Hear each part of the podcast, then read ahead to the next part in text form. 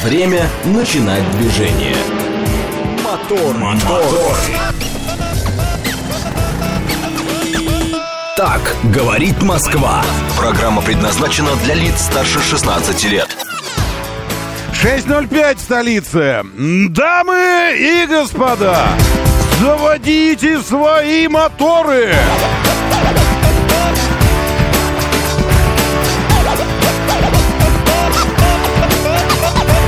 Это пятница, 5.05, пятница, хорошо, красиво, приятно, предвкушительно. И всех с наступающим праздником. Василий уже поздравляет, молодец. С первой пятницей мая по щелчку 36 минут от первой бетонки до МКАД. Время выезда 5.16. Всех с наступающим Днем Победы. 9 мая. Ура, товарищи! Ура! Ура! Доброе утро. Так и думал, что рано резину сменил. Уно бабента. Я вам одну умную вещь скажу. Только вы не обижайтесь. Сложно сосчитать, сколько раз было сказано, что заморозки. Сколько раз было перепощено от гидромедцентра, от Вильфанда Горевестника, Мороза, Вильфанда Морозовестника. Сколько прогнозов здесь я читал каждый раз. И сколько раз я только на этой неделе сказал, что в субботу минус будет ночью. В Подмосковье тем более. Сколько, непонятно. С другой стороны, все это вовсе не означает, что вы обязательно должны были хоть что-нибудь из этого услышать. Ну, хоть что-нибудь. Ну, хоть осколочек какой-нибудь. Так что, ну ладно, что ж, держитесь. А почему рано? Снегопадов не будет, ничего такого. Ну будет прохладно немножечко и нормально. Так. И я вам хочу сказать, что те плюс 6, которые сейчас вот у нас здесь в Тверском районе, а когда выходил было 4, плюс 4, это далеко не те плюс 6 и плюс 4, которые мы видели зимой там, или поздней осенью. Нет, это другие плюс 6. Это такие плюс 6, как если бы был май месяц уже. Вот такие. Ну, то есть воздух-то все равно прогревается. В течение предыдущих дней прогревается. Солнышко уже нормально. Никаких ни снега, нигде ничего нет, что дополнительно создавало бы эффект такой охлаждающий. И поэтому это так. Свежо. Свежо. Ну, тут ничего не сделаешь. Ну, да. Но вот если в рубашечке, в жакеточке в какой-нибудь и в кофтице вязаном каком-нибудь. И нормально. Ну, то есть не надо пуховики надевать, там все вот это вот. Несмотря на то, что днем сегодня всего лишь 10 градусов выше 0 обещают синоптики. Они и вчера тоже обещали что-то холод, а было на самом деле нормально. Ну, очень-очень нормально было вчера. И, между прочим, на тему субботы тоже передумали. Днем сделали температуру выше, а ночью ниже, наоборот. Днем завтра теперь плюс 8, а было плюс 5. Зато ночью был плюс 1, теперь 0. Потом 10, 13, 16, 18. И вот как раз это... Кто-то мне писал, что это проклятие майских праздников. То есть, когда в выходные дни должно быть все. Должны быть грозы, дожди, мороз, наледь, все остальное.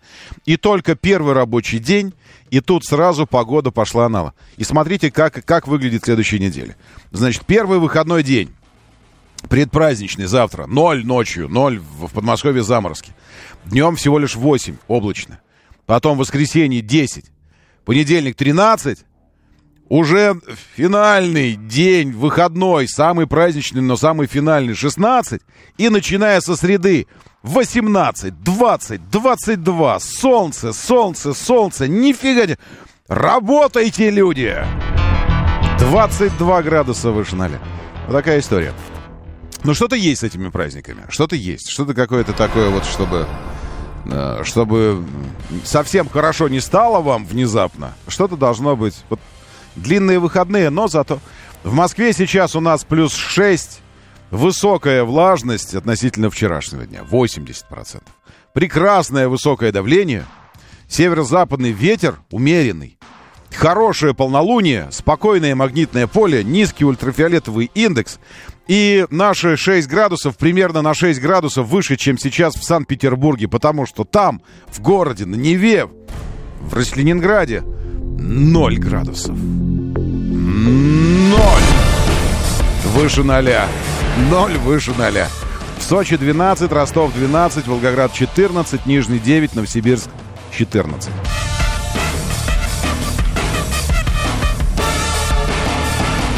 Василий, добрая точка Вовка. Здесь Олег Мохов. Доброе утро. Приветствую, Роман МТБ. Когда цветет черемуха, всегда холодает. Она как раз сейчас зацветает. Безотказная примета. Наверное, ну, в смысле, как примета, да, но я не думаю, что цветение черемухи как-то сказывается на движении атмосферных фронтов. Скорее наоборот. Вот, скорее они чувствуют, что вот должно что-то сейчас пройти, и она такая. Смотрите, под дорожно-транспортным происшествием улица Ленина, это Волоколамское шоссе на въезде в Красногорск. На выезде из Красногорска дорожно-транспортное происшествие. Я обратил внимание на необычную особенность. В Красногорске вы любите биться все время у церкви какой-нибудь, чтобы рядом церковь была. Либо очень много у вас там культовых заведений, либо на каждом перекрестке я вот как смотрю, вот рядом какой-нибудь храм. Здесь Успенская церковь рядом. Вот рядом с этой самой Успенской церковью дорожно-транспортные происшествия. Кто, кого, куда, пока неизвестно. Никаких нет этих. Я почему обратил внимание на эту историю, потому что это... Я посмотрю еще. В Подмосковье это единственное пока. Нет, ну вот шоссе энтузиастов еще, ДТП.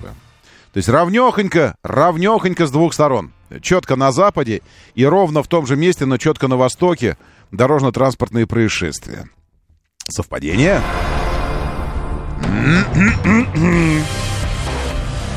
Реутов из-за дорожных работ внешний МКАД стоит.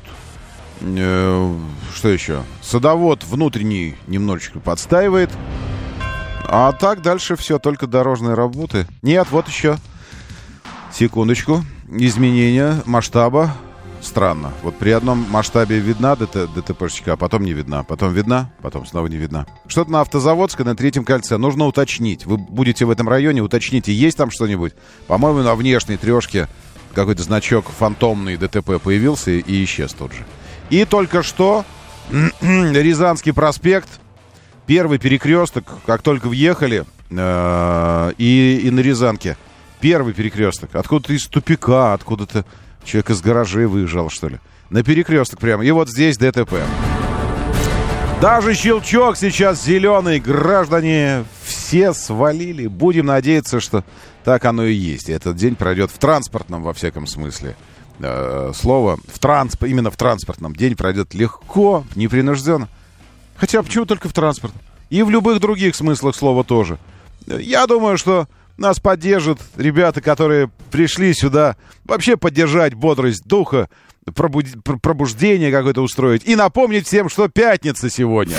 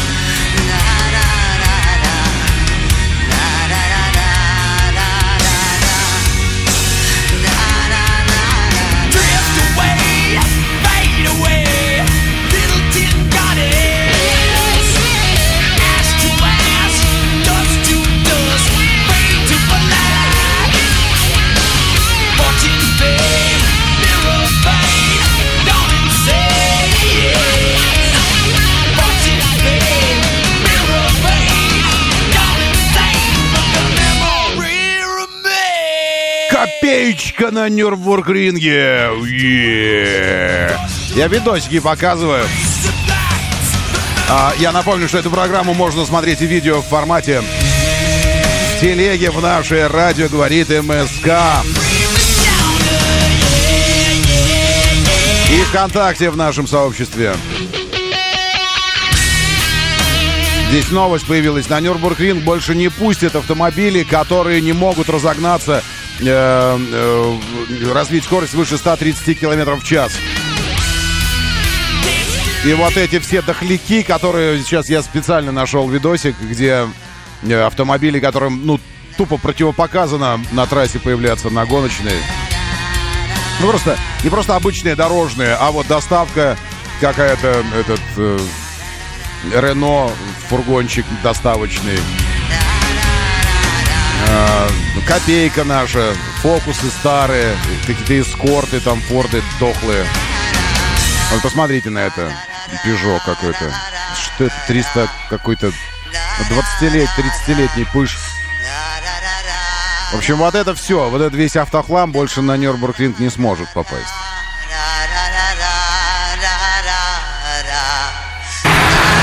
Ой, громко, извините. Я звучок дал оригинальный.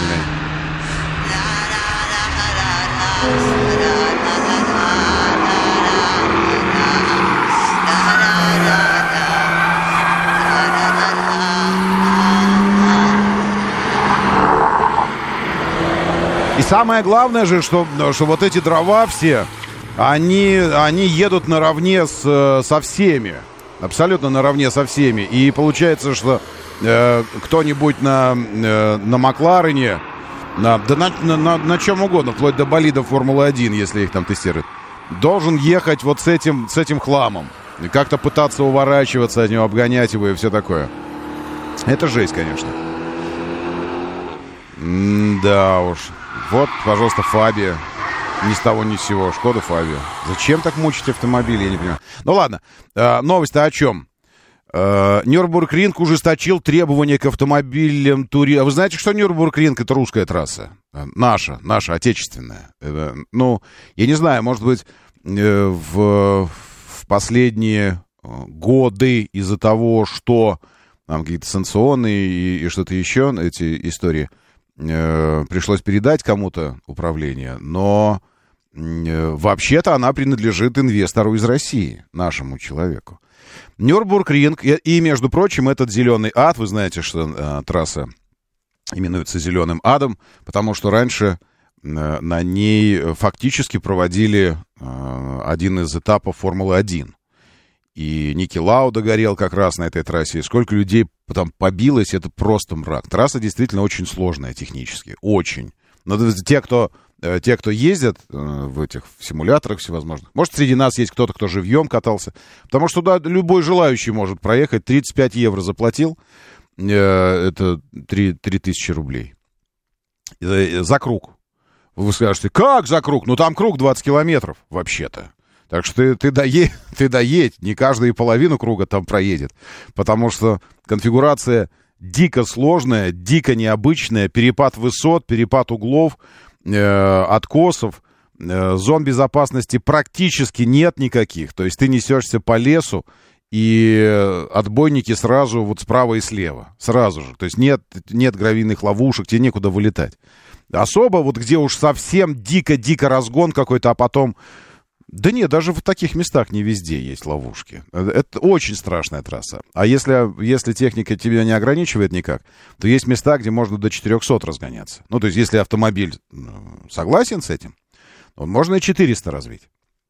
И потом нет ловушки никакой, просто стена. Это надо понимать, это жесть просто. Вот, и любой желающий может там проехать. Я к чему? Я к тому, что зеленый ад.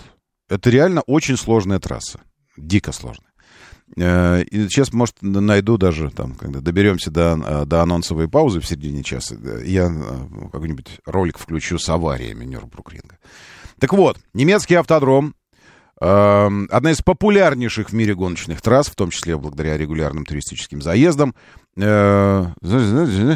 Установлены правила. Недавно руководство трассы решило скорректировать одно из них — минимальную скорость автомобиля. Теперь выезд на 21-километровый трек разрешен только автомобилям, способным разогнаться до 130 км в час. Причем лимит разом увеличился более чем вдвое. До этого нужно было 60 развивать км в час, и можно выезжать.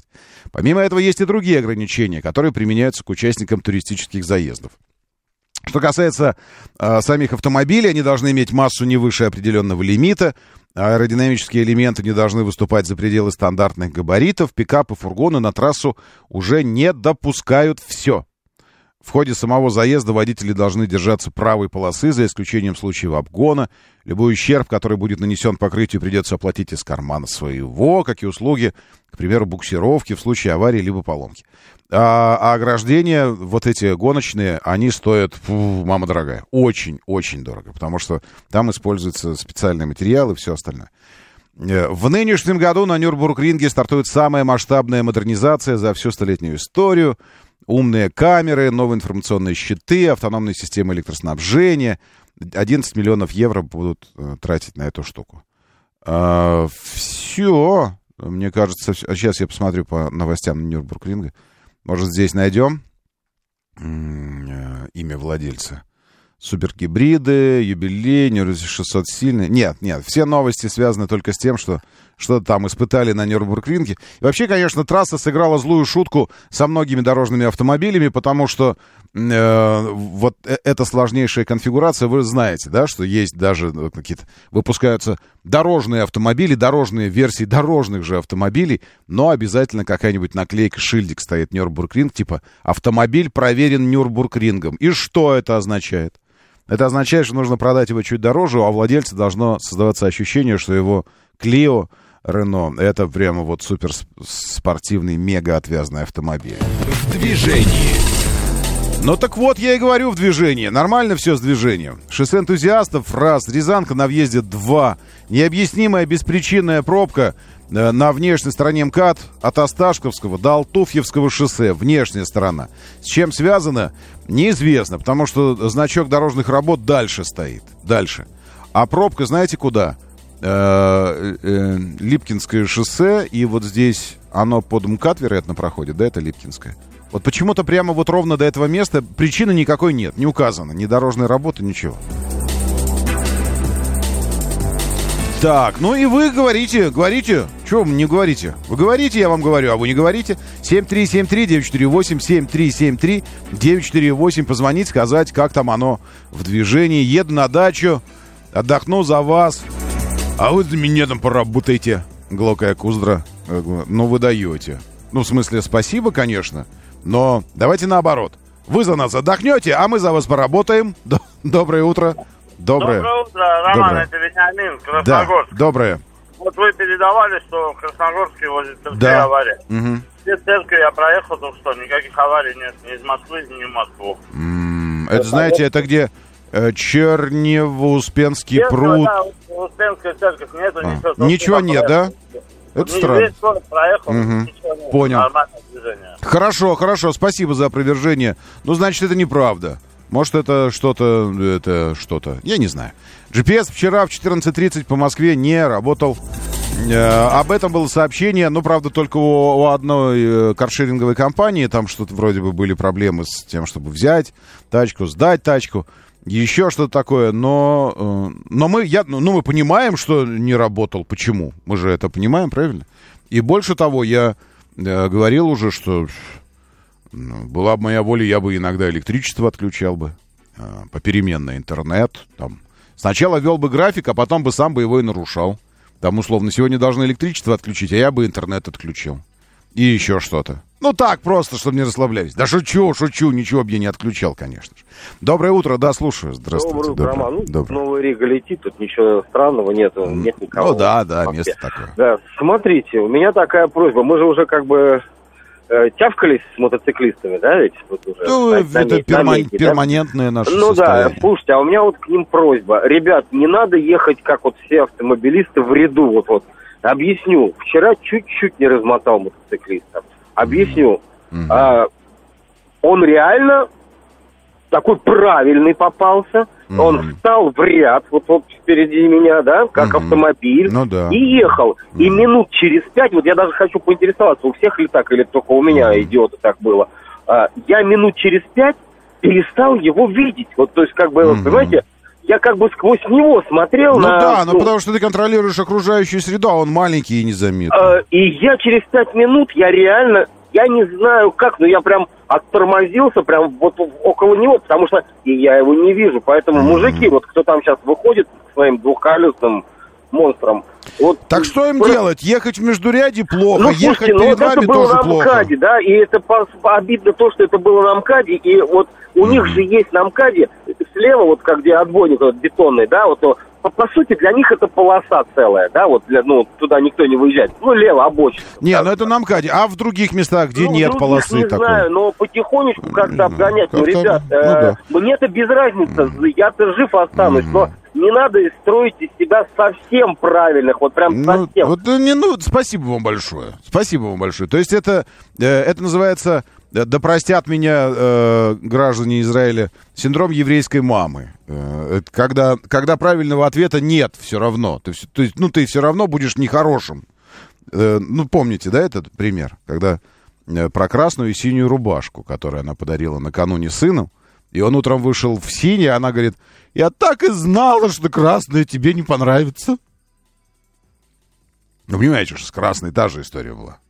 То есть, вот, нет, правильно, не существует условий, при которых ты, типа, нормальный. Их не существует.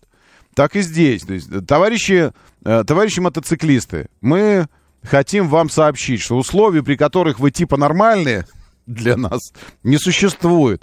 Это такой город просто, смиритесь. Я сейчас показываю вам... Ох, а я знаю это место даже. Только сейчас понял, что я знаю это место. В этом месте раньше находился пресс-парк ваговской группы на Варшавке. Здесь вот прям, вот видите, это салончик Renault, Peugeot, и в кадр не попадает. Дальше еще одно здание, и там... пресс-парк находился всех. Audi, Škoda, Volkswagen, соответственно. Вот прям вот, знаю, хорошее место, правильно. Вот почему еще, товарищи мотоциклисты, вам не нужно появляться в городе. То есть мы уже решили, что ситуация, при которой вы нормально, ну, все хорошо по отношению к вам, у нас, такой ситуации не бывает. Но я, товарищи автомобилисты, вам хочу сообщить, что мотоциклисты, в свою очередь, тоже через какое-то время перестают видеть тачку перед собой.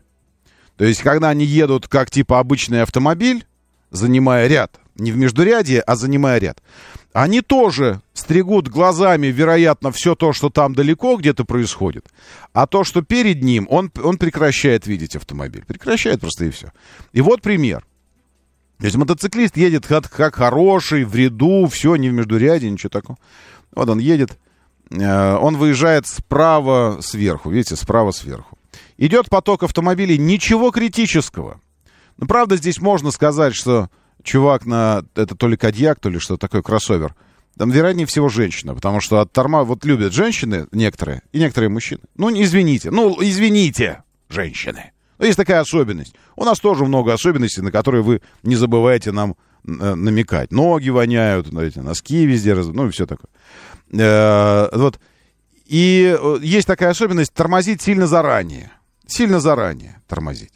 Ну, то есть понятно, что не нужно оттормаживаться в последний момент, но и тормозить сильно заранее тоже не очень круто, потому что когда ты едешь и видишь, что впереди ряд свободный, и никаких обстоятельств, вынуждающих резко оттормаживаться у автомобиля перед тобой, который идет, нет, то ты как бы расслаблен, и вдруг он начинает резко оттормаживаться. Это, ну, даже при соблюдении достаточно безопасной дистанции нужно время, чтобы мозгу из состояния расслабленности, типа, ничего не предвещало беды. Другое дело, когда ты к светофору подъезжаешь, ты видишь и понимаешь, что сейчас ты будешь останавливаться, мозг уже настроен на это, дает реакцию, импульс мышцам, ноги начинают жать на педаль тормоза, ну и так далее, процесс запущен. Но когда ты едешь, у тебя обычное положение, обычная ситуация, даже если дистанция достаточная, все равно приходится дольше реагировать, если внезапно кто-то начал что-то там тормозить. Так вот, правда, водительница, вероятнее всего, кроссовера резко резко стала оттормаживаться сильно задолго до того, как можно было начать оттормаживаться. Вот. И, ну, сильно раньше, в смысле. И для мотоциклиста это стало неожиданностью. Вот мы видим, да. Едем. Непонятно прям, правда. А вот знаете, что произошло? Вот я сейчас только понял. Чувак, это, похоже, Mazda какая-то старая или что такое. Или Ford. Затупил. Один водитель затупил и начал оттормаживаться позже. Ряд начинает замедляться, но все сохраняют дистанцию между собой примерно одинаково. Один затупил, в телефоне, вероятно, сидел, и начал оттормаживаться позже. Водитель кроссовера, вероятно, женщина, видя, что там происходит экстренное торможение, начинает, естественно, заранее оттормаживаться. В данном случае это правильно. Забираю свои слова обратно. Это правильно. А для мотоциклиста это стало полной неожиданностью. Он влетает в зад этого кроссовера. Это CR-V. Вот сейчас я вижу, наверное, Honda CR-V стар. Влетает, делает сальто, мотоцикл вместе с ним делает сальто, он лежит на асфальте и коленкой так делает. Ну, видно, что больно. Чувак на КамАЗе решил не останавливаться. Единственное, что на КамАЗист... И КамАЗ едет. Могло закончиться вообще дичь какая, как плохо. Чувак на КамАЗе решил не останавливаться, а просто объехать по выделенке. Съезжает на выделенку, и, по-моему, в этот момент заканчивается видео. И, по-моему, даже наехал немножечко на мотоцикл. Чуть-чуть, капельку. Но хорошо не на мотоциклиста. Тот продолжает лежать на асфальте. Еще раз видео. Едем. Бах! Причем мотоциклист, похоже, вообще не был готов к торможению и даже не начал, по-моему, его. Мотоцикл в хлам, там колесо, все остальное, все разлетелось. Вот. Подробностей по состоянию не вижу. Обстоятельства произошедшего, информация о пострадавших уточняется. А что тут обстоятельства произошедшего выяснять? Вот все обстоятельства только что налицо. Просто один затупил, и дальше тупость стала, вот это состояние затупления стало передаваться по цепочке. Один затупил, не успел вовремя затормозить, применил экстренное торможение. Второй, видя это, начинает тормозить сильно заранее. А третий вообще к этому не был готов на мотоцикле. Но только вот видите, кроссовер, который принял на себя удар, он, вероятно, лишился фары задней. И, вероятно, бампер пострадал. Но, может, крышка багажника еще пострадала. Вот и все, что с ним произошло. А с мотоциклистом, ну, дай бог ему здоровья, хорошо бы, чтобы там позвоночник, все целое было. Вот поэтому, граждане, а вовсе не потому, что вы мешаете в любом случае, не потому, что нет условий, при которых мы скажем: молодец, смотри, как делает. Что бы ни делали, все равно нехорошо будет всем окружающим. Поэтому я и говорю, Москва — город, неподходящий для мотоциклетного движения. Вы не согласны с этим, вы думаете все иначе. Окей. Только аргумент, которым вы будете расплачиваться за свою ошибку, это ваше здоровье и жизнь. Окей, если игра стоит свеч, пожалуйста. Моторы. 6:36, говорит Москва, моторы, доброе утро. Конечно, не фара никакая задняя, но оговорился, ничего не бывает. Фонарь. Годится? Задний фонарь. У кроссовера пострадал, а у мотоциклиста все тело. Так, доброе утро, Андрей. В ряду нельзя, в междуряде тоже нельзя. Глокая кузда. Конечно, я и говорю, что нет условий, при которых можно мотоциклистом ехать. Так ведь поди... Фарфлюхтены. Кто это такие? Трассу-то у нашего забрали. Я как раз сейчас пытаюсь выяснить принадлежность Нюрбургринга на сегодняшний день. В 2016 году трасса стала российской. Ну, ладно, российской. Наш человек возглавил ее. Как Харитон или Харитонов как-то. Первоначальная конфигурация состояла Гран-при. Где владение, развороты, смерти, убийства.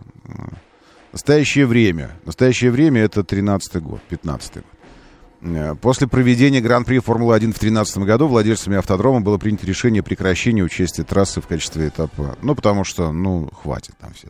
Невозможно, чтобы не гибли люди. В марте случилась авария, в результате чего погиб один человек. В апреле... Стало известно. Вот в апреле 16-го 19% акций гоночной трассы у компании «Гитспид» выкупил российский миллиардер Виктор Харитонин, увеличив свой пакет с 80 до 99%. А у «Гитспид» бывшего владельца остался символический 1%. 18 июля Koenigsegg One. Это дико, дико страшно мощный автомобиль. Там пропорция масса, соотношение масса-мощность 1 к 1. 1 к 1. Вы знаете, что это означает. Это означает, что на килограмм массы приходится 1 лошадиная сила. Прикиньте, это мотоциклетная вообще история такая, но только это автомобиль. Посчитайте, сколько весит ваша тачка, и скажите мне, сколько лошадиных сил. А я вам посчитаю пропорцию. Есть у нас здесь отвязные чуваки. Ну, просто вот вы считаете, что у вас дико спортивный автомобиль. Дико, ну, там он такой весь такой игриво, мощный, и все, и податливый. Ну, сколько у вас там? 500 лошадей? 500? Нет. А весит сколько он? 1,5 тонны, правильно? Вот, 1500 килограмм. Вот. А лошади, 1 к 3 получается, правильно? То есть на 3 килограмма приходится 1 лошадиная сила. На 3 килограмма. И вы думаете, что это мощно. А теперь в 3 раза увеличьте вот это соотношение. Прыти, динамики и всего остального. Прикиньте, такая штуковина. Вот. Значит, в аварию при попытке установить рекорд. Самая дорогая авария Нюрбургринга была тогда. Гибрид из-за эпидемии. В рамках скорректирована конфигурация трассы. Я не вижу пока ничего такого. Максимальное количество побед в гоночных заездах на Нюрбургринге кому принадлежит, как вы считаете? Кому? Кто? Кто у нас немец? Пулялка. Кто немец, ставший нарицательным всем отвязным, мощным, быстрым и людям? Шумахер, естественно. Так, летное поле, еще что такое, трасса. Не вижу я ничего здесь про то, что трасса сменила владельца. Ну, значит, наверное, как-то там вот он доказал, что он хороший и может остаться владельцем этой трассы.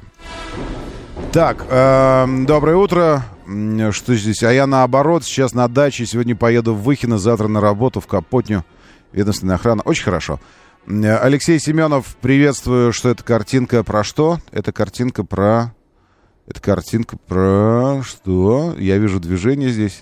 А, это авария, что ли, здесь? А где это тогда здесь? Это не МКАД, нет, это что-то такое другое. Видим Нивушку и видим QX50, по-моему, называется этот Infiniti. Так, что еще? Доброе утро, доброе... Спасибо, Рисориус. 18 градусов выше 0 на Южном Урале. Очень хорошо. Все, поехали дальше. Я предлагаю теперь пойти знакомиться с новостями, но сначала теми новостями, которые... Что-то там происходило ночью, правильно? Что-то происходило вечером, ночью. Честно скажу, отошел в 19 вчера от новостей. В 19 часов я пошел уже спать, потому что сегодня ранний подъем и очень-очень-очень длинный рабочий день. Поэтому надо было набраться сил. Так что вместе с вами буду знакомиться сейчас. Моторы. Итак, начнем обратный отсчет с правильного ресурса. Называется «Радио говорит МСК». «Радио говорит МСК». В МИДе заявили об отношениях России и США на грани вооруженного конфликта. При этом Москва пытается его предотвратить. А США не пытается его предотвратить, наоборот, постоянно провоцирует. В МЧС заявили о локализации пожара в Тюменской Успенке. Там какой-то ад, конечно. Просто ад. Это Тюменская Успенка. Это что-то страшные кадры полыхающего всего. И страшные кадры этой женщины, бабулечки-женщины, сложно в деревне понять. На коленях стоит с иконой в надежде на то, что высшие силы защитят. Вот посмотрите на это. Это, конечно, в современном мире GPT-чатов наших, искусственного интеллекта, полетов на Луну и все вот этого вот, нейросетей, электромобилей, автопилотов и всякой фигни еще, налета цивилизации и технического прогресса. Вот такие кадры, конечно, очень отрезвляют, очень. И это, это страшно. В МЧС заявили о локализации пожара. Площадь огня 3900 квадратных метров. Там полыхают деревни. Так, секундочку, сейчас я ссылочку переброшу на стрим, если вдруг вы еще не здесь. Наполи впервые с 90-го года стал чемпионом Италии по футболу. Клуб сыграл в ничью с Удинезе 1-1 в матче 33-го тура национального чемпионата. Если вдруг вы за итальянским чемпионатом следите, пожалуйста. Число пострадавших от пожара в Тюменской Успенке выросло до 18. В селе ввели чрезвычайный режим, 13 домов. Обновленные данные привел глава региона. Мы следим за этим. В 10 регионах Российской Федерации объявили штормовое предупреждение из-за, внимание, заморозков. Вот масштабы страны, понимаешь, когда читаешь вот такие новости одну за другой. То есть где-то 30-градусная жара и пожары полыхают. А в 10 регионах заморозки. И чрезвычайное положение из-за снега и всего такого. В Московской, Тверской, Тульской и еще 7 областях прогнозируют похолодание до минус 6. С 5 по 9 мая сегодняшнего дня, по 9 мая, в Москве, Смоленской, Калужской, Ярославской, Костромской областях ожидаются заморозки до минус 1-6. Чикс, я это тоже себе переброшу. В ночные и утренние часы, сообщил руководитель гидромедцентра Роман Морозовестник-Вильфанд. Такое же понижение температуры прогнозируется в Рязанской, Владимирской и Ивановской областях 6-9 мая. Окей. Росэнергоатом предупредил об угрозе затопления Запорожской АЭС, потому что украинская сторона подкрывала там шлюзы везде и стала сбрасывать воду. Накануне тоже кадры такие эпические, страшные. Это как вода идет. На 17 метров где-то уровень воды поднялся. Значит, что там случилось? На станции будут затоплены силовые кабельные линии брызгальных бассейнов, насосные установки. Это создаст функциональные проблемы для эксплуатации станции, риски для ядерной безопасности. То есть, ну, в общем, здесь вот какая история.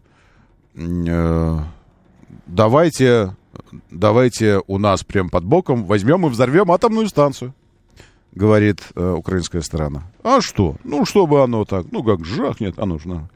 Вот. Если дамбу прорвет, затопит как минимум 3 крупных населенных пункта. По словам специалиста, речь идет о совокупном населении 15-18 тысяч человек. Это новость у нас, когда в 0:07, в 7 минут первого ночи появилась. Продолжаем следить. Я надеюсь, мы за этой ситуацией. Полиция Таллина разрешила провести панихиду в День Победы на военном кладбище города.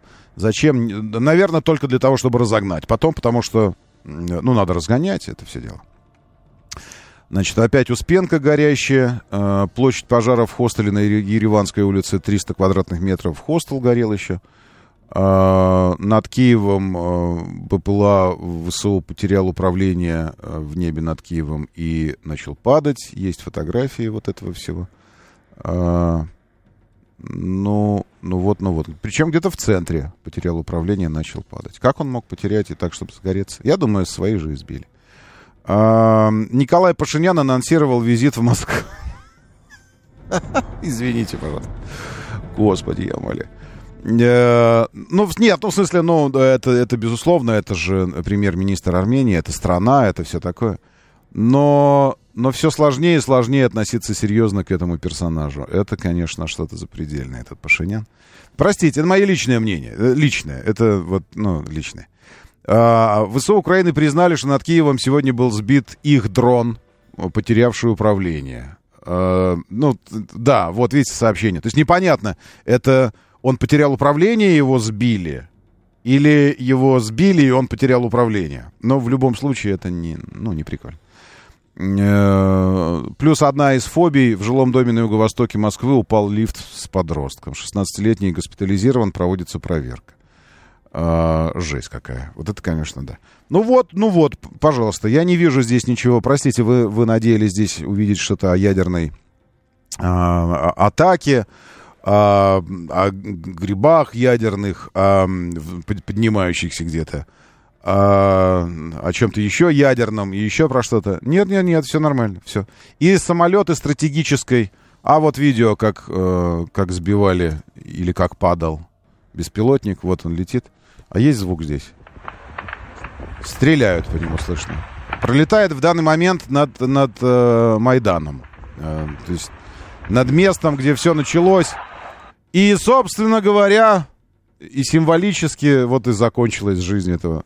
Все началось там. Вот это все, ну не там именно, но формально все неприятности, все то, что переживает сейчас Украина, все началось именно в этом месте в 2014 году. Конец 13-го, начало 14-го. В этом месте. И так символично, что в этом месте, где Небесная сотня, вот это, где расстреливали на институтских людей, где вот Майданы, где палаточные городки, все. Ровно над гостиницей, в которой сидели снайперы и стреляли там в этом, сбивают этот беспилотник. Господи, это такая история все же, такая дама ироничная. Она, в общем, ну а как еще? Как еще? Романовы приходят, становятся династией правящей в Ипатьевском монастыре, и заканчивается линия Романовых в Ипатьевском доме. Ну скажите, что у нее нет чувства определенной иронии. Это даже не юмор, это ирония. Ну скажите, что Британия угнетает Индию, 30 миллионов погибших, голод, все это, угнетение, расчленение страны, закладывание фундамента для невероятного конфликта, длящегося десятилетиями двух ядерных держав, Индии и Пакистана. После раздела Индии и появился Пакистан, вот это все. Сейчас премьер-министр Британии индус, премьер-министр Шотландии пакистанец. Но это не ирония историческая. Ну, елки-палки. И вот, пожалуйста, Майдан. Место, где все началось. И символ вот этой беспилотности и всего остального. Турецкий Байрактар сбивается прямо над Майданом. Причем сбили из РПГ или из чего-то такого, ракетницы какой-то. Потому что стреляют, слышно, из стрелкового оружия. Вот он летит. И сейчас будет залп какой-то ракеты. О, и люди. И он улетел куда-то. Вот сколько людей следили за ним. Там тут такие крики. Вот, улетел куда-то в сторону Днепра, туда падать, в Днепр, вероятно. Очевидцы выкладывают кадры поражения беспилотника над Киевом. Поскольку неконтролируемое пребывание БПЛА в небе столицы могло привести к нежелательным последствиям, было принято решение о применении расчетов мобильных огневых групп. А так последствия желательными стали. Сбили, он куда-то рухнул там. Так, все, но мне кажется, что нормально. Мне... Пашинян, Майдан, сбитый БПЛА, какая-то вселенская оперетка. Не говорить. Но как бы... Вы помните, да, что... Как... Напомните мне эту фразу, что история повторяется сначала в виде трагедии, а потом в виде фарса, да, или что-то. Ну, вот сейчас начинается фарс уже абсолютно. То есть, ну, просто какой-то. Доброе утро и вам тоже, Антон. Похоже на крики радости и торжества, Николай. Не знаю. Давайте проведем экспертизу. Что бы вы сказали насчет этих криков? Сейчас мы его послушаем. Стрельба. Стреляют из стрелкового. Потом жахнули ПВОшной какой-то ракетой. Вот он летит. Давайте оценим крики. Это крики чего?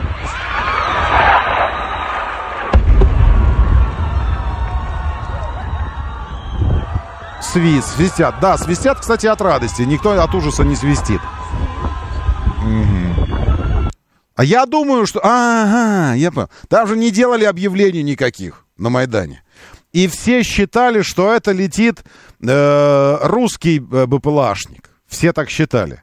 Но если по нему стреляют свои, значит, не наш, правильно? Поэтому я думаю, что действительно вы правы. Вы правы абсолютно. Они же не знали, что это не их самолет. И еще раз. Ура! Вот. Мне пишут, что куда-то на торговый центр упал. Ну, может быть. Просто там дальше парк идет какой-то там. Вот. А потом дальше Днепр уже. Кстати, Лавра там. Он мог и на территорию Лавры упасть. Вот. Потому что я бывал в Киеве много раз. Киев очень красивый город. Вы зря думаете, что Киев это некое... Это самое, логово вселенского зла. Нет. Правят там нацики сейчас абсолютно.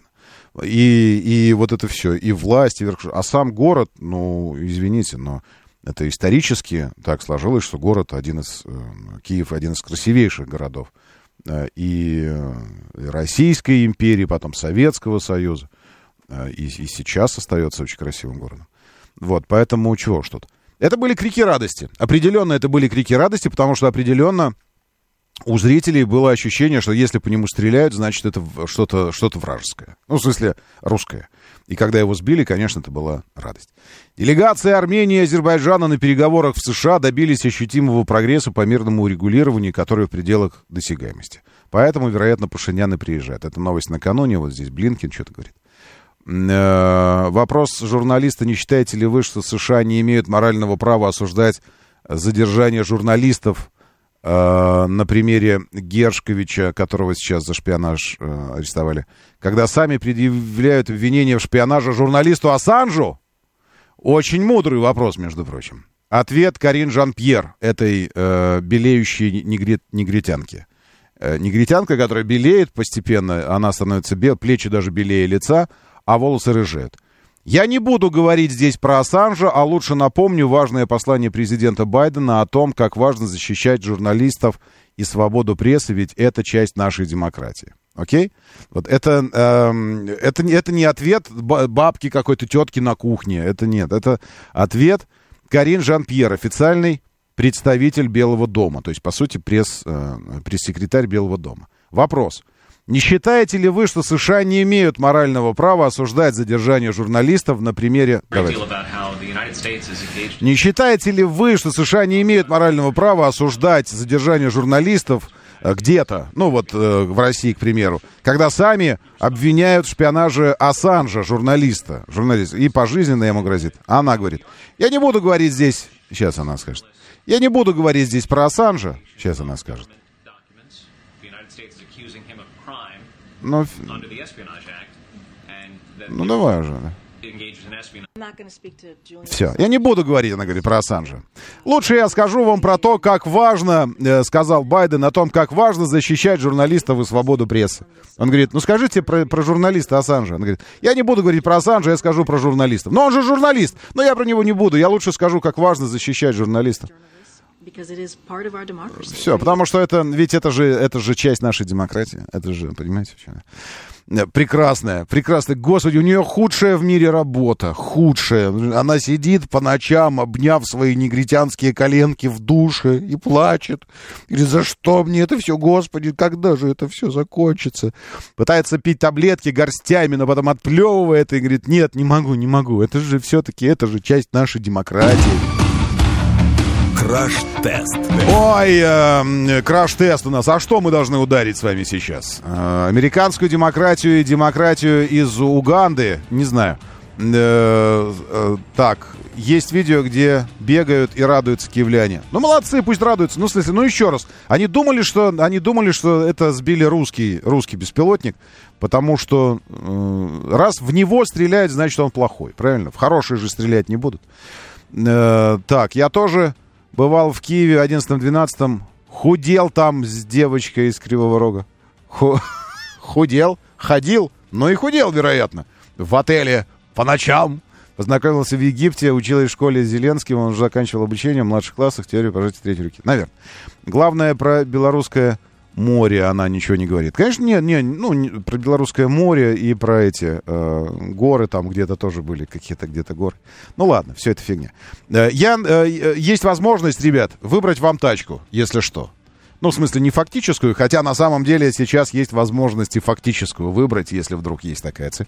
Обращайтесь, если что, есть большая база автомобилей, фактически представленных в продаже.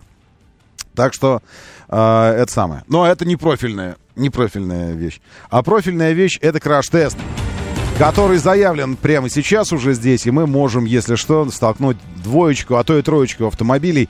Стоите сейчас перед альтернативным выбором? Ну, в смысле, я знаю, что вы всегда стоите перед каким-то выбором. Мы так устроены, что мы все время должны что-то выбирать. Но в данном случае я имею в виду автомобильный выбор. Есть что-то у вас такое? Mazda 9, Kia Mahav или Touareg БУ. Сейчас Mazda CX-5. Алексей Семенов. Это фактически правильный выбор. Ну, в смысле, сейчас перед вами такой. Давайте размышлять здраво.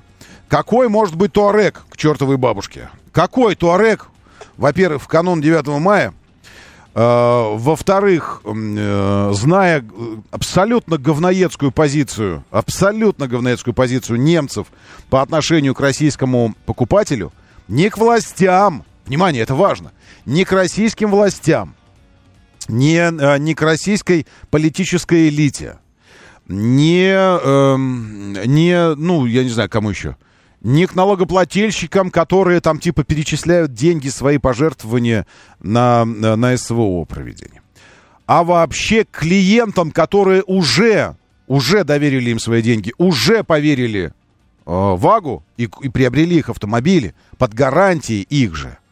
И вот по отношению к этим людям эти немцы настроены супер-мега говноедски. Детали не продадим вам.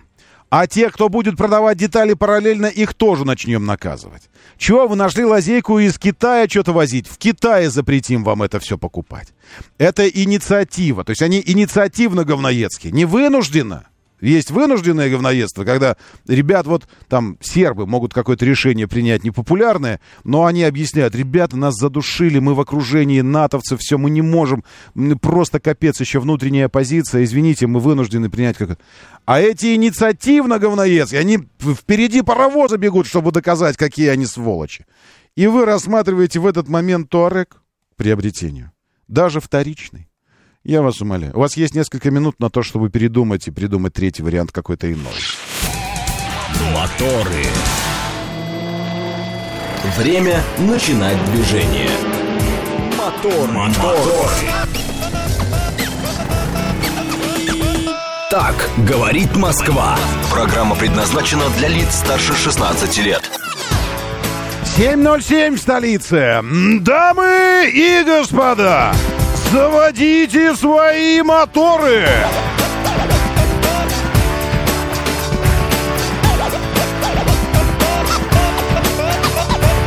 Это пятница, 5 мая или 5.05, пятница, красиво все. И 5 градусов выше 0 было утром. Ну, замечательно все. Меня зовут Роман Щукин, и мы продолжаем. Это программа о лучших друзьях каждого мужчины. Говорит Москва. 94,8. Ну а что, если не игры все же нас окружает? Что, если не игрушки мы себе приобретаем, будь то катер, яхта, автомобиль, самолет и все остальное? Это же наши игрушки. Потому что мы игроманы по природе, с детства. И в этой связи у пользователей Xbox в России возникли проблемы со входом в аккаунт. Вы только что слышали новости. Еще одна позиция. Кто играет в Xbox? Кто? Ну, мы время от времени, но в основном детишки, будущие мужчины. Правильно? Правильно. Американская компания Microsoft решила наказать будущих мужчин русских. Будущих мужчин. Она говорит: ты будущий мужчина русский? Она говорит: да, из России, да. Ну все, теперь при попытке ввести свои данные появляется текст: вы находитесь в регионе, где эта служба недоступна. Все. 96 тысяч подписчиков в сообществе Xbox Community. Такая ситуация, в такой ситуации помогает изменение DNS. И так далее. Ну, в общем, нужно опять придумывать танцы с бубнами, с припрыжками, идти, чтобы там что-то вот это вот все. Ну, молодцы. А что, что скажешь? Ну, молодцы. В Сербии опять. Что-то Сербия постепенно... Я не знаю природу вот этого, но вы обратите внимание, как один за одним идут происшествия, идут трагедии, связанные с молодыми людьми, со стрельбой, с поножовщиной, снова со стрельбой. В Сербии при стрельбе погибли 8 человек. Среди них 21-летний полицейский и его младшая сестра. Инцидент произошел в деревне Дубона, городской общины Младеновац. В списке пострадавших более 10 местных жителей, в том числе дети. 21-летний подозреваемый поспорил с группой людей на школьном дворе в Дубоне, взял дома автомат, открыл стрельбу, после направился в свое родное село Шепшин, где вновь стал стрелять. Ага, вот. И вот такая вот история. Да, Киев... Чего Киев? Сейчас, секундочку. Киев добивается подтопления левобережной части Запорожской области, чтобы создать благоприятные условия для форсирования Днепра и захвата АЭС, заявила РИА Новостям Рогов. Уровень воды в Каховском водохранилище поднялся до критической отметки, в том числе из-за неконтролируемого сброса воды. Я очень сильно удивлюсь, если окажется, что мы на это не рассчитывали.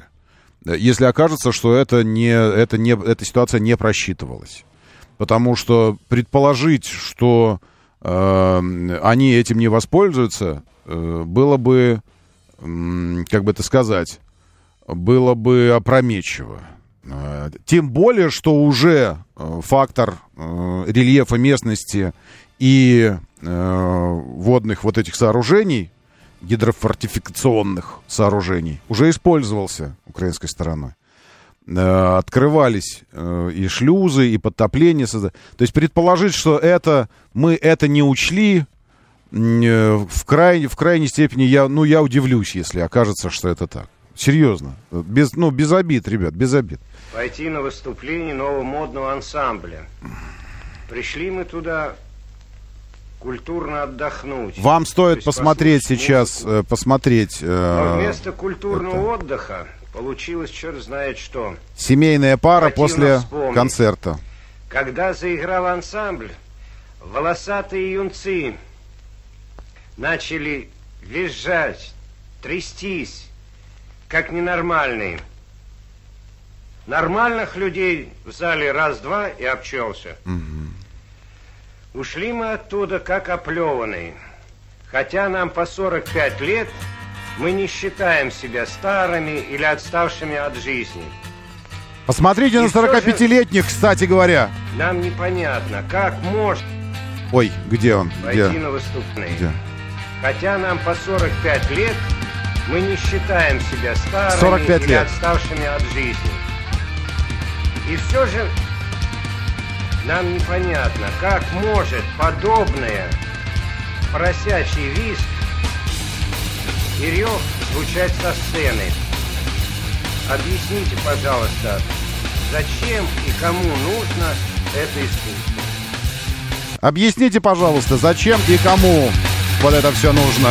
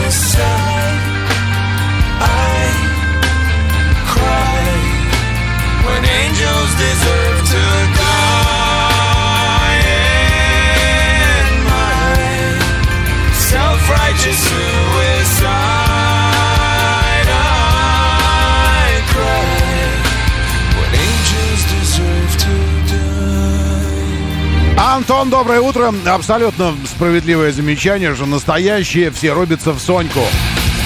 Хотя Sony настолько же говноедски настроены к нам, как и Microsoft. Доброе утро, Игорь Захаров. Приветствую, Александр. Здесь с нами Сергей, Андрей, Вячеслав Александрович, Алексей Семенов, АДМ-студия, Михаил Сергеевич, Виктор Па, Мика, Николай и Вик. Доброе утро.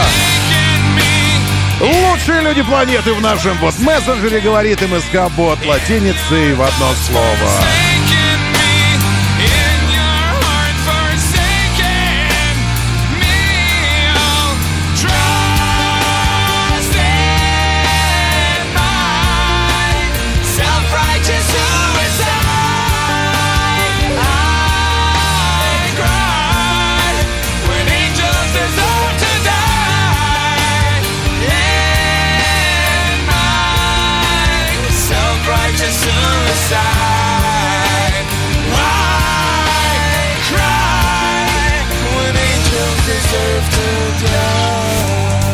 Моторы.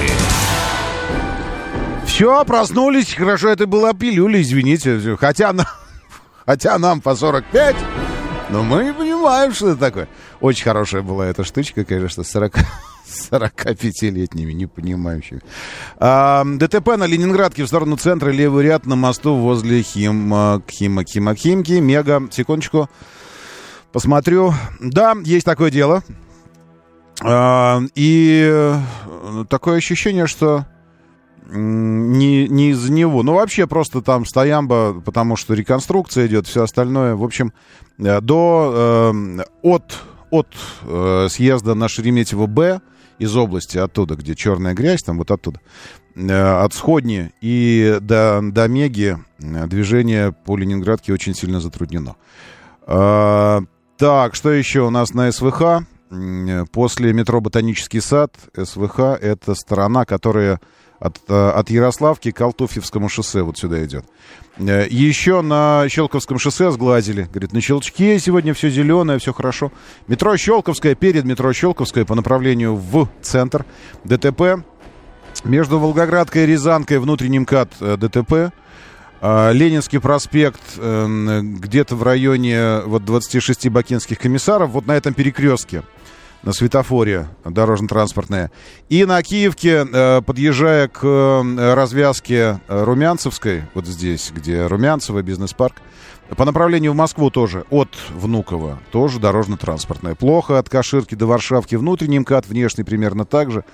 И все. 1 балл пробки. Пока что норм. Движение.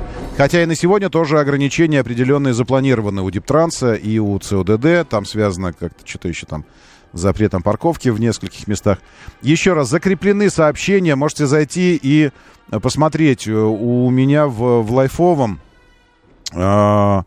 автоводитель лайф телеграм-канал. Аутоводитель, вот так лайф. Это два разных слова. Там закрепленное сообщение в самом верху ленты. Ну, вы знаете, где закреплены сообщения. В закрепленных там видео со всеми перекрытиями по 9 мая. На все майские дни, на все, где ограничение парковки, где ограничение проезда. Все это в видеоролике. Заходите и смотрите, чтобы подготовить себя к этому. Манзару с кем-нибудь ударить, Вячеслав Александрович предлагает. Вячеслав Александрович, Манзару не будем ударять, просто потому, что если у вас есть на него денежка, я считаю, что можно брать Манзару. Даже, может быть, нужно брать Манзару. А сколько Манзара сейчас стоит? Не знаю. Вообще, мне кажется, что пришло время нам начинать раздвигать горизонты. Горизонты вот этого... изведанного. Во-первых, всегда нужно выходить из зоны комфорта, стараться выйти, расширяя таким образом ее. А во-вторых, нужно расширять горизонты изведанного. Но у меня здесь я немножко ограничен в этом смысле тем, что так всегда было. И так оно и остается, что мы официальные средства массовой информации. И работать напрямую я могу с официальными представительствами автомобильных компаний. Так было всегда. В этом определенное ограничение сейчас есть. Раньше не было, потому что раньше все было официально представлено. Сейчас многие вещи представлены не то чтобы очень официально. Вот вы говорите, а что мы там еще хончи не покатали еще, не познакомились близко с автомобилем, обзорчик не запилили какой-нибудь. Потому что я только-только вот познакомился с маркетингом и вообще с представителями бренда, который еще себя здесь не обрел в качестве официального офиса, как бы у них нет локации какой-то одной.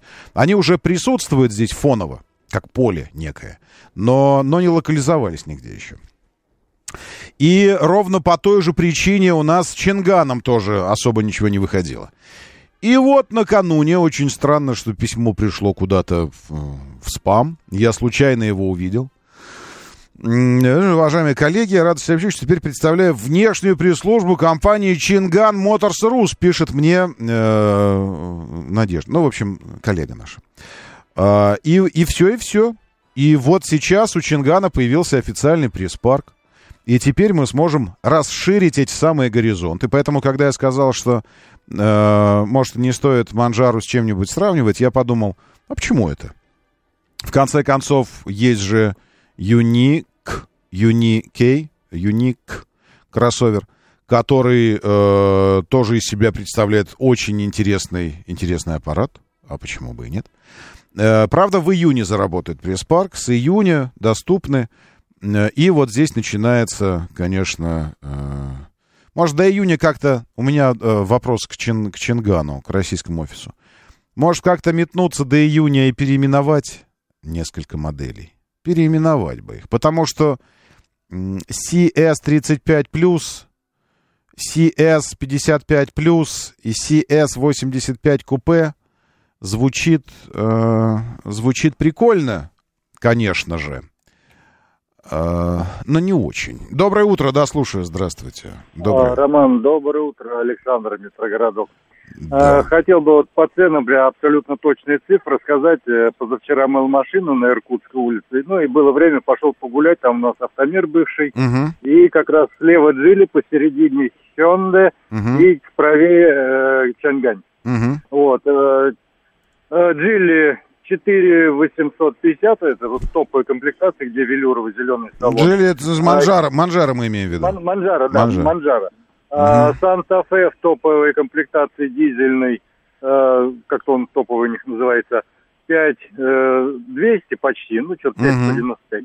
Вот. И Юник вот этот вот 4950, по-моему, 4. Короче, все в районе около 100 тысяч, 5 миллионов. Разница. Чуть в общем, вот плюс-минус, да. Но если с Санта-Фе... Если с Санта-Фе мы более-менее что-то понимаем по Санта-Фе, то остальные как бы такая история. Понял. Хорошо, Александр, спасибо. 4, почти 5. Это интересно, потому что Uni-K, ну или Unique, как мы его называем? Если мы называем Unique, то как мы Uni-V называем? Unif? Я думаю, все-таки Uni-K, потому что там дефис есть в названии. Uni-K. Чинянь, правильно. Я Чанган его все еще называю. А, наверное, Чинянь все-таки произносится. Официальные цены-то на модель вот какие. 3,479, 3,769, 3,899. Официальные. То есть то, что там продается, это значит миллион накрутили. А как они миллион накрутили? Вот это очень интересно. Покупали вы Чинянь Uni-K? Мне тоже кажется, что цена несколько... Вот здесь официальная выглядит странной. То есть она, ну, прям вот интересной выглядит цена. За топовую версию 2 литра 226 сил, полный привод. Да и самая дешевая версия, она моноприводная, передний привод. А остальные две, люкс и тич, они полноприводные. По техническому параметру, такому как вот силовая установка и привод с Manzharo, очень даже сопоставимы, я смотрю. Ну, сопоставимы же. Ну, смотрите. Manzharo 200... Сколько там? 36 сил? Здесь 226. 2 литра. Автомат. Полный привод. Вот может их и столкнуть, но нет. Ну, потому что... Просто потому, что еще слишком мало людей, которые понимают, о чем идет речь. Пока что покажу вам просто этот Uni-K. Выглядит автомобиль, прямо скажем, привлекательно. Не выглядит странно китайским. Нет, не выглядит. Сзади вот эти вообще спаренные патрубки выхлопной системы намекают на что-то такое, что там у него, ну, как минимум 350 кобыл должно быть минимум, а вообще 500. Такие патрубки я видал только у Lamborghini Urus. Настолько мощные. Выглядит угрожающе. Но вот, это вот на этом угроза и закончилась. Внутри тоже все выглядит очень стильно. Очень солидно. Единственное, что у меня двухэтажка приборной панели немножечко вызывает вопросы. Такое мы проходили в разные бренды. В то или иное время проходили через это. Nissan проходил через это. Peugeot. До сих пор, я бы сказал, проходит. Но потом это как бы утихает, вот эта двухэтажность. приборки, она такая, как надстройка выглядит. Но, с другой стороны, ладно, почему бы и нет. Но в целом салон, я показываю просто сейчас, вы не помните, может быть, что эту программу как халву и пряники в девчатах. Помните, можно халву, есть и пряники, так и здесь. Хочешь, слушай эту программу, хочешь, смотри. А хочешь, смотри и слушай. Радио говорит МСК. Радио говорит МСК. Вот сюда заходим и вступаем, нажимаем кнопочку «Вступить» и вступаем в трансляцию. Все выглядит очень, очень интересно. Очень большое, комфортное, кожаное, багажник огромный, все вот это вот. И цена, не могу сказать, что цена привлекательная, конечно, но, тем не менее, почему-то цена на миллион отличается от того, что только что прозвучало. Сейчас нужно пойти в этот самый Чинянь. Сейчас я пойду в Чинянь и посмотрю, что они говорят насчет Чиняня Автору. Чиняня Автору. CS35+, вот мы на официальном сайте. Давайте знакомиться с автомобилями, в конце концов. Не все же нам про Запад говорить.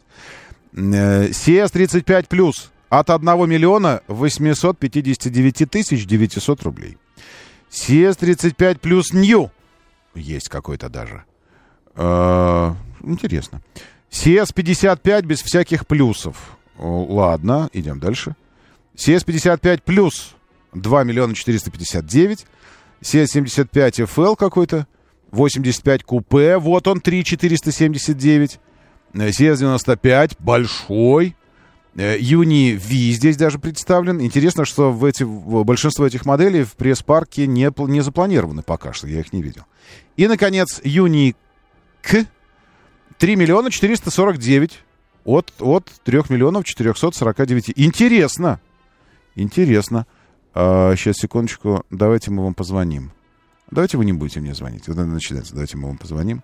Техническое обслуживание, найти дилера, финансовый, модельный ряд. Нет, а автомобили в наличии есть такое? Такое есть, чтобы найти автомобили в наличии. Где купить, характеристики, особенности и так далее. Я хочу найти дилера, записаться, техническое обслуживание, кредитный калькулятор сразу. Спасибо большое. Честно говоря, вот эта ситуация немножечко начинает уже настолько раздражать, что ты не понимаешь, сколько стоит автомобиль. В нашей суперзарегулированной экономической системе, она суперзарегулирована, если касается там каких-то норм, правил, обязанностей для среднего, мелкого бизнеса, для каких-нибудь там индивидуальных предпринимателей. То есть там настолько все супер зарегулировано, что мама дорогая. Шаг вправо, шаг влево, побег, прыжок на месте, провокация. Вот так вот все. И вот в этой структурности экономической, супер зарегулированности, годами существующая ситуация, при которой ты тупо не понимаешь, сколько стоит твой будущий автомобиль, она выбешивает, если честно. Ну реально выбешивает. Я годами задавал этот вопрос, еще тогда, когда все здесь были. В основном корейцам. В тот год, помните, да, пандемийный, когда все началось. Когда началась эта история, накручивание допов на 1,5 миллиона. Я задавал им вопрос, говорю, зачем вы публикуете цены? Вот вы собираете нас на пресс-конференцию. Запускается обновление там чего-то или новое поколение какое-то. Вот мы здесь сидим все, типа журналисты. Не блогеры никакие, не люди с улицы. Вот. И вы нам даете цены, показываете эти цены. Я где-нибудь могу купить за эту цену автомобиль? Хотя бы за приблизительно столько? Нет, нигде. А сколько будет стоить мой автомобиль? Никто не знает. Зачем вы эти цены публикуете? И так это все достало. И так уже казалось, что мы уже это пережили, что мы уже вот это ушли от этого всего. Что, честно говоря, встречаешь опять эту историю, и так и хочется опять спросить. Ребят, ну что, вы ждете чего? Мы придем с вилами и топорами, немного покумекаем и выправим дефект, как пел Владимир Семенович. Моторы. Правда. А, ну, в смысле, 7:35, доброе утро. Это тоже правда, между прочим. Говорит Москва, моторы. Очень хорошо, что вы здесь. Я проверил трансляцию в телеге. Если у нас один и тот же телеграм, если и когда у нас один и тот же телеграм, трансляция есть. У меня она есть. Вот она. Я прямо вижу ее. 32 участника сейчас, потрясающие, терпеливые люди здесь. Поэтому, Верунчик, это чего-то у вас, может быть, с телеграммой, потому что у нас все идет.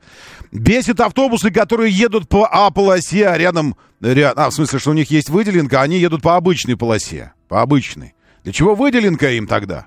Для того, чтобы унижать всех окружающих, для того, чтобы смущать вас. А едут по обычной в рамках классовой ненависти. А вы что, никогда ничего не делали по отношению к автобусу? Все время вы такой примерный, так все время уступаете им, пользуясь, точнее, помня о том, что это общественный транспорт, и у них приоритет должен быть, потому что вы-то один в тачке, а их-то там, людей у него 70 человек. А? Да? Нет. Вот вам и ответочка. Доброе утро, Лиалка, и вам тоже. Объезжали с семьей много салонов с китайскими машинами. Все говорят, что в наличии очень мало автомобилей. Ждут паром, который еще даже не вышел к нам. Какой-то паром грядущего. Мы вам говорим, завтра приходите, паром придет завтра. А вы сегодня все время приходите. Ну что вы в самом деле? На наших глазах покупали машины, как горячие пирожки. Закрывали им двери, снимали шильдики с цены, ну и так далее. Ну, наверное, вот у нас и наметилось два тренда, правильно? Которые вызывают подозрения, точнее, вызывают вопросы всегда. Во-первых, тачки такие дорогие, что никому они нафиг не нужны за такие деньги. Ну, не нужны, потому что раньше мы за такие деньги Туарег новый рассматривали, а сейчас нам нужно китайца рассматривать. Вот, это с одной стороны. А с другой стороны, Верунчик, вот это ваше заявление. Это выглядит немножко противоречиво. Так нужны или не нужны кому-нибудь все эти тачки за 4,5, 5, 3,9 миллионов рублей, если они разлетаются как пирожки? Кто же их тогда покупает, эти автомобили? А я вам скажу, кто. Те самые люди, которые планировали купить Touareg. Но Touareg нет. И люди с каким-то там вот... не только тактическим, но и стратегическим мышлением, понимающие, что эта ситуация не решится сегодня, и, вероятно, завтра она не решится. И, вероятно, вообще происходит слом парадигмы автопроизводительской. То есть одна великая цивилизация автомобильная загнивает. Как это происходит с цивилизациями? Майя, ацтеки, китайские великие императоры, Египет, Древний Рим, Великая Римская империя, греческая цивилизация, Византия загнивают. Ну, развивают, а потом загнивают. Великая цивилизация европейского автомобилизма, европейского как локомотива автомобильного мира, и немецкой, в первую очередь, немецкая автомобильная промышленность, постепенно становится вчерашним днем. Нет, она еще пытается ерзать, активничать, там они делают. Ну и тачки, да, действительно, все это.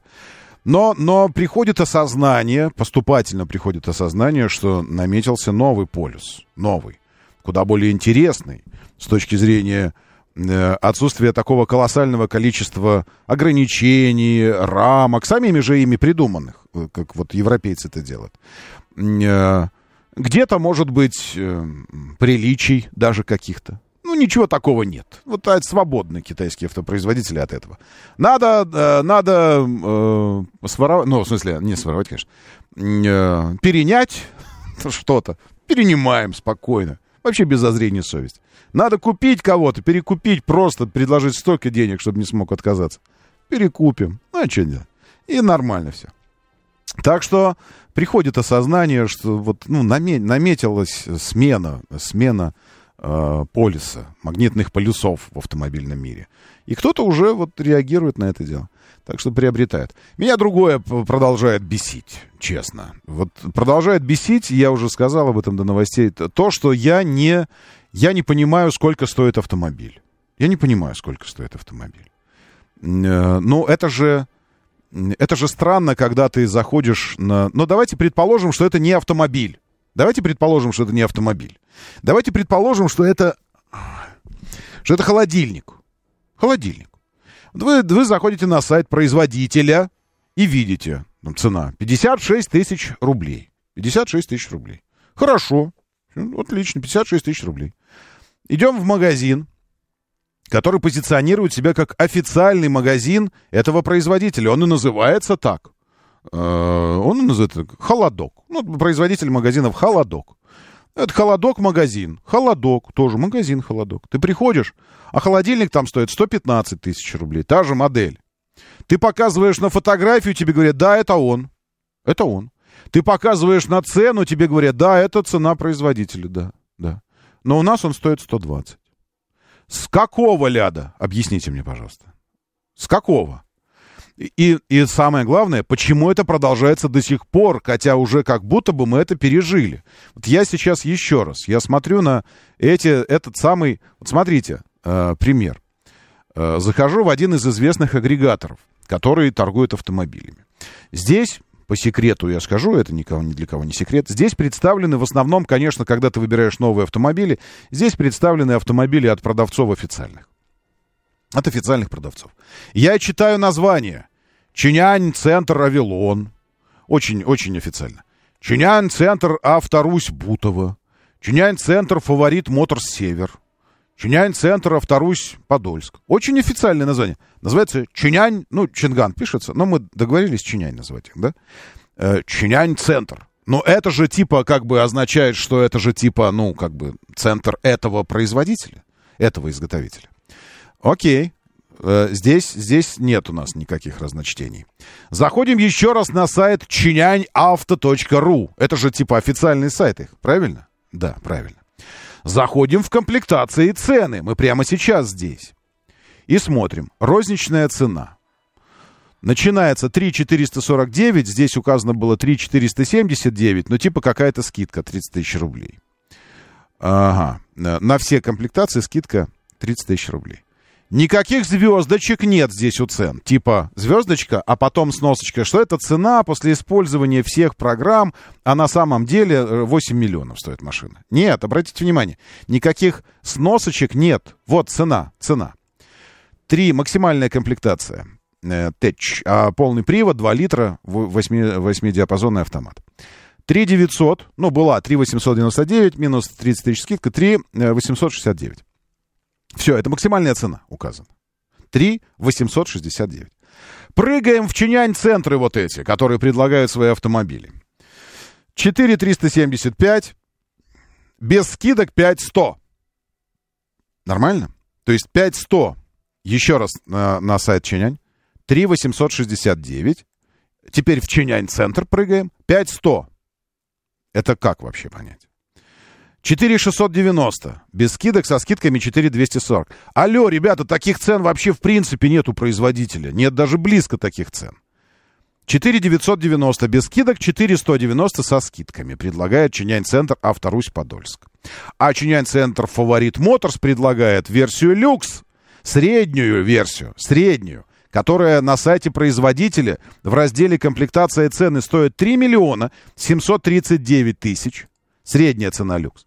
Он предлагает этот автомобиль за 4 827 000. 4 827 000. Типа без скидок. А если вы купите в кредит, возьмете у них каско, сдадите свой автомобиль в трейд-ин и что-то там еще сделаете, тогда цена будет всего лишь 4 469. То есть всего лишь на миллион, там, на 700 тысяч дороже, чем у производителя. Что это за... я пытаюсь найти слово. Доброе утро, да, слушаю, здравствуйте. Доброе утро, Роман. А я вам скажу, почему такая ситуация существует. Скажите. Потому что другой нету. Потому что та схема, которая была придумана для сначала для выживания, а потом для гипердоходов автодилеров в эпоху пандемии, угу. Ни у кого просто нету стимула ее снимать, потому что все покупают и так. Но мы же думали, что пришли сейчас парни, которые такие злые китайцы, очень строгие, и они сейчас наведут здесь порядок. Подождите, здесь это не китайцы, здесь это наши китайцы, и которые просто адаптировались к текущей ситуации и живут точно так же. Я видел настоящих китайцев, когда с Ханчина вел презентацию, там были настоящие китайские люди, китайские. Они кланялись, когда здоровались, вот такие, все это были китайцы. Это все прекрасно, но это те, которые представляют. Я смотрю, здесь, продают. Здесь в разделе комплектация цены на сайте официальном есть даже кнопка «Забронировать». Я типа могу забронировать по такой цене автомобиль, написано. По цене производителя. Ну, тут вот эта комплектация цены, цена за максималку 3 869 и кнопочка «Забронировать». Открываю, ну, здесь будет, написано... И будет то же самое, что мы встречаем, как когда... Как к вам обращаться, номер телефона, выберите город. Да. Как обращаться? Господин обращается. Я понял. Ну, то есть это все опять плохие дилеры, а хорошие производители попали в плен к плохим дилерам.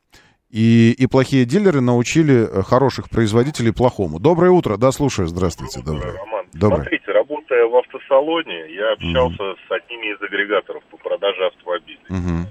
Когда продажи сильно проседали, они приезжали и просили занижать цену.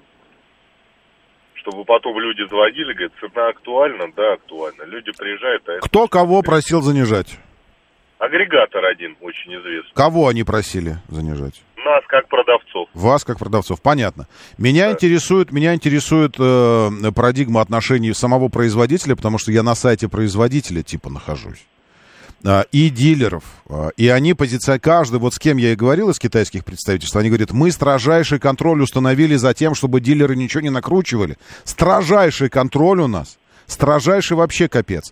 И вот эти автомобили, которые я сейчас... Ну ладно, я на Автору читаю вот эти цены, безумные цены по 5 миллионов за то, что стоит 3,6. Здесь не указаны вообще, здесь только базовые комплектации. После обновления Автору это убрал. Здесь, ну, в смысле, ну вот я сейчас здесь. Да, значит, это не официальный дилер, или это не салон какой-то. Ну, написано, там... Чинянь, центр, Фаворит Моторс. Фаворит — это же сеть дилерских центров. Просто раньше они торговали одним, там, европейцами, японцами, теперь они... Очень большой вопрос, есть ли у них официальное дилерство Чанань. Потому что Чанань в России, насколько я знаю, у них нет ни одного сертифицированного дилера. Это, конечно, как... Да. Вот это я не знаю. Ну, давайте посмотрим. Мир, Чинянь. Найти дилера. Во, смотрите, я прямо на сайте. Найти дилера. Ваш город Москва. Да, мой город Москва. Сейчас мы посмотрим, что у них там есть. Фаворит Моторс МКАД. Вот, пожалуйста. Фаворит Моторс. Это официальная вся фигня. Фавориты все официальные. Мейджор Север. Фаворит Моторс МКАД. Фаворит Моторс Север. Чинянь центр Авилон. Волгоградский проспект. Автомобили в наличии. О, нет, видите, я жму автомобили в наличии, он предлагает мне форму заполнить. То есть он не дает сразу посмотреть, что там есть. Надо заполнить форму, как ко мне обращаться, номер телефона и выбрать модель. И потом они, может, соизволят мне вот это все. О, карта наконец прогрузилась. Автоальянс какой-то. Автомир на Дмитровском. Автомир на Щелковском. Авторусь в Бутово, Авторусь Мытищи, Авторусь... Это все официальные дилеры, все официальные. Так что вот это то, что я смотрю сейчас. Вот смотрите, Фаворит Моторс МКАД. Теперь пойдем сюда. Авилон, Фаворит... Сейчас я найду Фаворит. Фаворит. Где-то вот тут же были у меня Фаворит Чинян. Фаворит Моторс Север. Теперь быстренько на сайт дилера. Фаворит Моторс Север. Есть такой? Фаворит Моторс МКАД. Вот, Фаворит Моторс Север. Это официальный дилерский центр. Я путем сопоставления на двух порталах выяснил, что это официальный. И в этом Фаворит Моторс Север автомобиль в максимальной комплектации, которая стоит 3,8 на сайте производителя, в этом в Север Фаворит стоит 5,300. 5 миллионов чертовых, 300 тысяч. Это типа без скидок. А если вы все у них возьмете, все предлагаемые допы, там эти опции, кредиты, трейдины, то он будет стоить всего лишь 4 900. Ну, то есть на миллион с лишним дороже, чем на сайте производителя. Господи, боже мой. Когда же... Это, в аду же вы же гореть будете бесконечно. Ребят, доброе утро. Да, слушаю, здравствуйте. Доброе утро. Алексей Довскран. Да. Смотрите, заезжал я тут как-то в Авилон, где был Форд, я там брал свой Форд, там сейчас черри. И на ресепшене сидит такая девушка симпатичная, азиатской внешности, даже китаянка, и китаец. Mm-hmm. Вот там, как у них, ну, если они будут контролировать, это нормально. Вот, mm-hmm. То есть Авилон уже известный дилер такой, как бы. Ну, это да, это понятно. Позвонить. Вы знаете, я не могу позвонить, потому что дилерские центры еще закрыты, а я могу, вот у них есть горячая линия, смотрите. Вы все сейчас можете позвонить. 330 800 ровно 333 66 68. 66 68. Давайте все сейчас позвоним на горячую линию Чиняни. Здравствуйте. Спасибо за ваш звонок в клиентскую службу Changan Motors.ru. Changan они называют себя сами. Что разговор с оператором записывается. Очень надеюсь. Оставаясь на линии, продолжая разговор, вы даете согласие на обработку ваших персональных данных. Changan. Понятно. А я тут выпендриваюсь. Чинян. Changan. Так называется.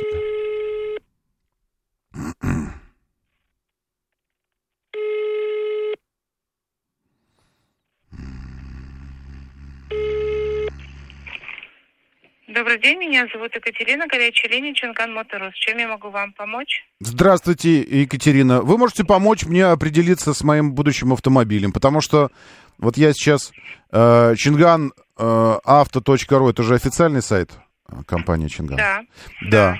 Ага. Я вот здесь выбрал автомобиль Uni-K и выбрал комплектацию максимальную, вот, и увидел, что она стоит 3800 там с копейками какими-то.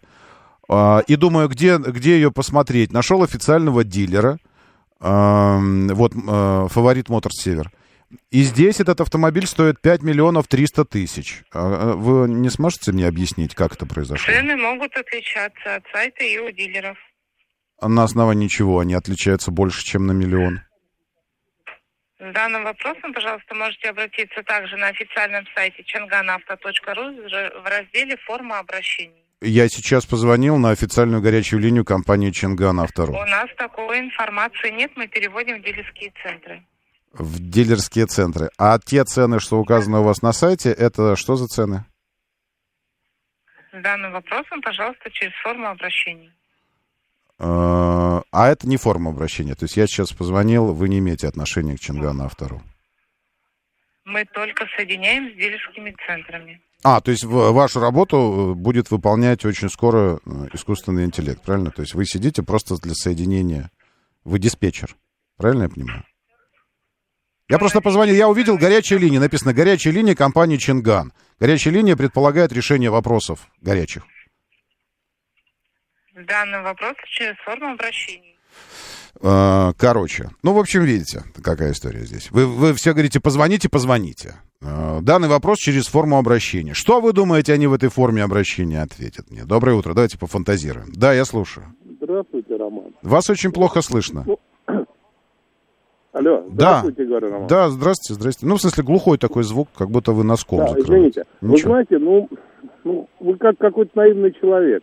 Понимаете, вся вот эта горячая линия, весь этот называется имитацией деятельности. Извините еще раз, имитация деятельности порождена, она, знаете, маркетингом и маркетологом. Поэтому деньги есть, пришли с деньгами в салон, сколько стоит, что делать? А вы ваше предложение какое? Лечь и умереть? Его предложения нет, мне также не нравится эта ситуация. Так если она не нравится, значит, с ней нужно разбираться. Вот это я и делаю. А вы называете это наивностью. Окей, давайте ляжем на спину поудобнее, наденем на голову бумажный пакет и согласимся с этой ситуацией, правильно? Или, может быть, мы будем обсуждать ее, говорить, звонить, щипать, колоть их, трогать, толкать и таким образом подводить к осознанию того, что так нельзя делать. Какая из стратегий вам ближе? Вы с удовольствием... Такое ощущение, что вы уже надели этот бумажный пакет, и такой, звук просто глухой такой был. Да, доброе утро, слушаю, здравствуйте, доброе. Доброе утро, Роман, Павел, Москва. Да, Павел. Заехал 3 дня назад в Changan Major, 47-й километр, угу. рассматривал, значит, Changan 35+, это рестайлинговый, там угу. флаги. Они оба 35+, но один есть не рестайлинговый, другой не рестайлинговый. Да, один... Ага. Цена рестайлингового получается 2,5 миллиона, плюс рассматривали, давайте я говорю, рассматриваем трейдин, рассматриваем впереди все посчитали. Вышло мне в автомобиль на круг вместе с каской, 2 300 000.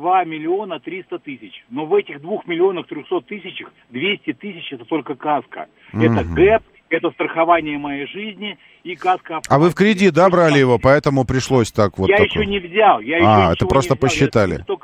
Я прицениваюсь, да, я хотел просто столкнуть менеджер и столкнуть Автомир, как бы, да. Это нафиг он вам нужен этот? Идите лучше Coolray купите. Зачем вам этот 35+? Coolray куда круче? Ну, я не знаю, я на этом плюсе не ездил, но точно в этом сегменте все, что я попробовал в этом сегменте не очень больших кроссоверов, лучше Coolray ничего нет. Coolray это кто? Это Geely. Geely маленькая, вот это Geely. Ну, Coolray... побольше. Да ладно. Geely, который 4, G, вот этот вот Geely, ну, самый маленький Geely. Нет, он Coolray так и называется, Coolray, Geely Coolray. Надо посмотреть, потому что я Geely приезжал к ним, вот смотрел маленький вот этот паркетник их, не Geely, но он прям такой совсем скошенная такая у него задница. У Чангана... Это вы стугелый... соединенные, понимаете, как-то смотрится поприкольнее. И 18-дюймовые диски вот в полной комплектации. Я не знаю, я смотрю технические характеристики, это 35+, 117 сил. Это не рестайлинговый. Рестайлинговый 150, там 1,5-литровый двигатель. Но... Вот, ну Coolray 150 сил, тоже 1,5 литра. Сюда робот, это все. Но не знаю, вы говорите, что он что он маленький. Сейчас его... А где 35 рестайлинг? Вот 35 рестайлинг нашел. Маленький. Сейчас мы вам посмотрим. Все то же самое, но только не 1,5 литра, а 1,4 рестайлинг ваш, 150 сил. И робот 7-ступенчатый. Значит, размеры.